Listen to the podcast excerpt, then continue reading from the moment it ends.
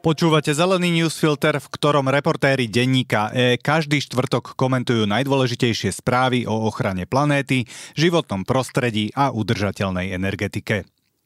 Dnešné vydanie bude aj o tom, že nová jadrová elektráreň je len zbožným prianím jednej pološtátnej firmy, že medzi americkými boháčmi, ktorí vypúšťajú najviac emisí na svojich triskáčoch, sú aj Kim Kardashian, Jay-Z a Taylor Swift a o nešťastnom komentári prezidenta Svetovej banky o klimatickej zmene, po ktorom oznámil odchod z funkcie.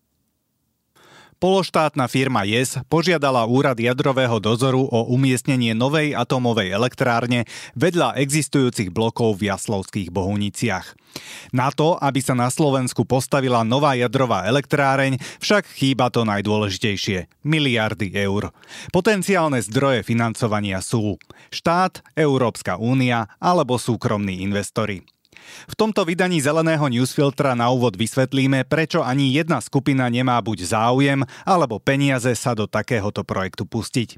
Výstavba nových zdrojov elektrickej energie je pritom potrebná, no šancu majú skôr menšie lokálne zdroje, ktoré sú spolahlivejšie, bezpečnejšie a je s nimi spojené menšie investičné riziko.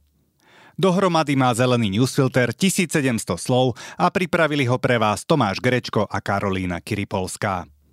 Prečo štát, súkromné firmy ani Európska únia nemajú dôvod financovať novú jadrovú elektráreň? V týchto týždňoch sa pripája do siete už dostávaný tretí blok atomovej elektrárne v Mochovciach. O dva roky neskôr by mohol byť hotový štvrtý. No ani s celkovo šiestimi funkčnými reaktormi Slovensko nebude vo výrobe elektriny sebestačné. Lepšie povedané, nie v každej hodine a v každom dni v roku. Za rok síce tunajšie elektrárne vyrobia viac elektriny, než krajina spotrebuje, no v čase špičiek alebo keď budú reaktory odstavené, sa bude elektrina naďalej importovať. Spotreba elektriny výrazne stúpne. Skokovo narastie, ak sa opätovne spustí výroba v hlinikárni Slovalko, po modernizácii košických oceliarní, po rozbehnutí výroby v automobilke Volvo, aj ak na Slovensku vznikne väčšia fabrika na batérie. K tomu treba pripočítať mierny nárast spôsobený klimatizáciami, tepelnými čerpadlami a elektromobilmi. Prečo nikto nechce investovať do nových reaktorov? Súkromní investori nikde v Európe do výstavby reaktorov nejdú, ak nemajú garantované výkupné ceny. Pri dnešných cenách elektriny by sa to možno aj oplatilo, no stavba reaktora trvá priemerne 7, pokojne aj viac rokov. Na tak dlho dopredu sa cena elektriny a tým aj návratnosť investície nedajú odhadnúť. Štát si takýto projekt nemôže dovoliť, pretože verejné financie sú na tom veľmi zle. Riskoval by zhoršenie ratingov od zahraničných agentúr až krach. Európska únia síce avizovala, že investície do jadra podporí, no má podmienky. Jednou z hlavných je jasný plán výstavby permanentného úložiska vyhoreného jadrového paliva. Slovensko ešte ani nevybralo lokalitu, kde by sa malo vyhlbiť. Politici aj niektorí manažéri energetických firiem hovoria o spoločnom európskom úložisku, no keď denník E minulý rok takúto možnosť preveroval v iných členských štátoch EÚ, zistil, že verejnosť je všade proti. Svoj odpad si budeme musieť upratať sami. Vyhlbenie podzemného úložiska je pritom podobne nákladný projekt ako stavba samotnej jadrovej elektrárne. Čo možnosť, že by štát ceny garantoval? Aj keby vláda slubovala garantované ceny, nemusí to investorom stačiť. Dôvodom je to, čo tu v posledných mesiacoch predvádzajú politici na čele s Igorom Matovičom. Tí v posledných mesiacoch ukázali, že pre nich žiadna dohoda s biznisom nie je svetá a nemajú problém ju kedykoľvek v záujme svojich populistických projektov roztrhať. V takomto prostredí si každý seriózny investor akýkoľvek biznis, ktorý vysí na dohode so štátom, dva dvakrát rozmyslí.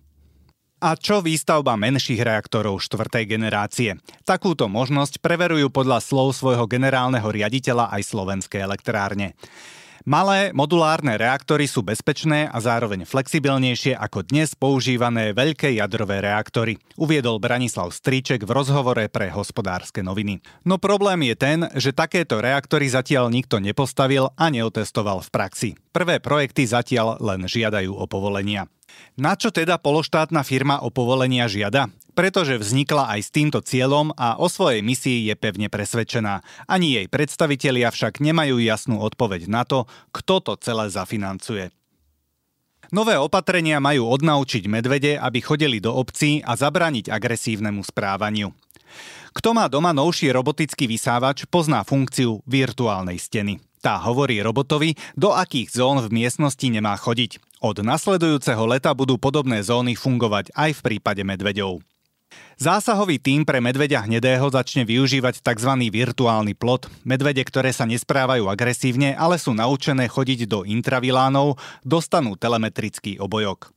Keď medveď prekročí zakázanú zónu, napríklad sa priblíži k obci, systém vyšle zásahovému týmu varovanie a ten ho môže prísť skontrolovať. Cieľom je zabezpečiť čo najskorší návrat medveďa do voľnej prírody bez toho, aby ho musel zásahový tým usmrtiť. Krajné riešenie sa použije, až keď sa jedinec začne správať agresívne. Tomu majú zabrániť ďalšie opatrenia. Vo väčšine obcí v okrese Poprad pribudnú kontajnery na odpad, zabezpečené tak, aby sa do nich medvede nedostali. Medvedice preto nebudú učiť na takýto typ krmenia sa ani medvieďatá. Zásahový tím bude robiť samostatnú analýzu zameranú na krmoviská a vnadiská, ktoré mapoval uplynulé 3 roky. V minulosti dokonca obral jablká v opustenom sade, aby nelákali zver. V súčasnosti prebieha testovanie špeciálne vyvinutých kontajnerov, staničiek a elektrických ohradníkov. Najskôr ich odolnosť skúšajú na medveďoch v Košickej zoologickej záhrade, potom sa pilotne montujú v oblastiach, kde je problém s odpadom a navštevujú ich divožijúce medvede. Zásahový tým pre medveďa hnedého sa personálne posilňuje. K týmom sever a juh pribúda tým západ v obci Belá Dulice v Martinskom okrese. Bude spravovať takmer celé územie Žilinského a Trenčianského kraja. A čo medvede v lese? Platí, že v lese sú medvede doma a na návšteve je človek, nie naopak. Doterajšie vedecké merania ukazujú, že počet medveďov na Slovensku je v poslednom desaťročí stabilný. Nestúpa ani neklesá. Podľa šéfa zásahového týmu Michala Haringa, ak nespôsobujú problém a žijú si tam, kde majú, je úplne jedno, či je ich na území 200 alebo 20. Americký denník The New York Times upozornil na projekt ClimateJets.org 17-ročného Akasha Shendura. O čo ide? Stredoškolák z amerického Sietlu zostavil na základe verejne dostupných údajov hitparádu bohatých Američanov, ktorí vypúšťajú najviac emisí skleníkových plynov lietaním na súkromných prúdových lietadlách. Pri každom mene sú uvedené aj detaily, napríklad počet súkromných lietadiel, množstvo nalietaných hodín, spáleného paliva a najčastejšie destinácie ktoré bríčku kráľuje. Thomas Siebel, americký miliardár a zakladateľ úspešných technologických spoločností ako Siebel Systems či C3AI. Podľa databázy má tri súkromné lietadlá, ktorými v roku 2022 nalietal 842 hodín. Výsledok je taká uhlíková stopa, akú má za rok 300 Američanov alebo 600 Európanov. Na popredných miestach je aj klimatický filantrop Bill Gates. Miliardár a zakladateľ Microsoftu v posledných rokoch investuje do firiem, ktoré vyvíjajú technológie na zníženie emisí. Napísal aj knihu Ako sa vyhnúť klimatickej katastrofe. V nej na záver ospravedlňuje lietanie tým, že to robí v záujme planéty. Autor projektu Akash Shendure tvrdí, že požiadal spolupracovníkov Billa Gatesa aj ďalšieho miliardára Jeffa Bezosa o vyjadrenie. Odpísali vraj, že miliardári tankujú do svojich lietadiel udržateľné palivá a zvyšné emisie kompenzujú. Kto je ešte v rebríčku? Spomedzi celebrít je najvyššie na 11. priečke americký reper Armando Christian Perez alias Pitbull. V rámci Spojených štátov lieta najviac do Kalifornie, Las Vegas a New Jersey. Ďalší reper a hudobný producent Jay-Z má pestrý zoznam najčastejších zahraničných destinácií, medzi inými množstvo tropických ostrovov v Karibiku a v Strednej Amerike. Kim Kardashian je oficiálne majiteľkou iba jedného súkromného lietadla. Za minulý rok na ňom vyrobila uhlíkovú stopu ako 100 priemerných Američanov alebo zhruba 200 Európanov.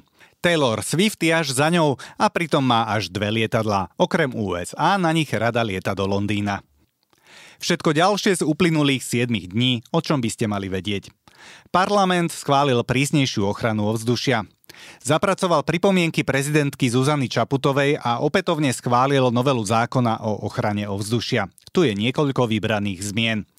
Inšpekcia životného prostredia a obce budú môcť kontrolovať vykurovacie telesa v domácnostiach, odoberať vzorky popola a stery z komínov. Ak domácnosť páli odpad, bude jej hroziť pokuta v priestupkovom konaní. Okresné úrady a obce získajú silné kompetencie, zakázať na svojom území napríklad udiarne, regulovať zápach či vyhlásiť bezemisné zóny, v ktorých je obmedzená cestná doprava.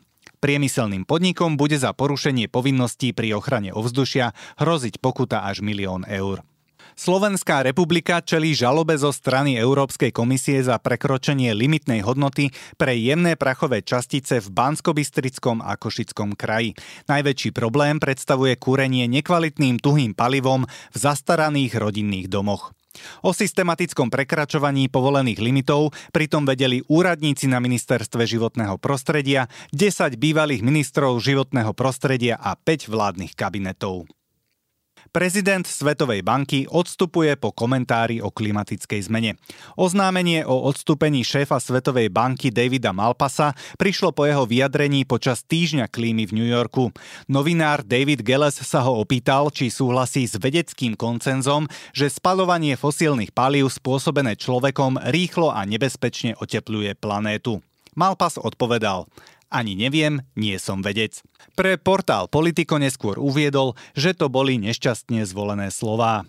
Súčasný šéf by mal skončiť vo funkcii koncom júna. Spojené štáty, ktoré podľa zvyku riaditeľa Svetovej banky nominujú, už avizovali, že Malpasovho nástupcu vyberú veľmi rýchlo.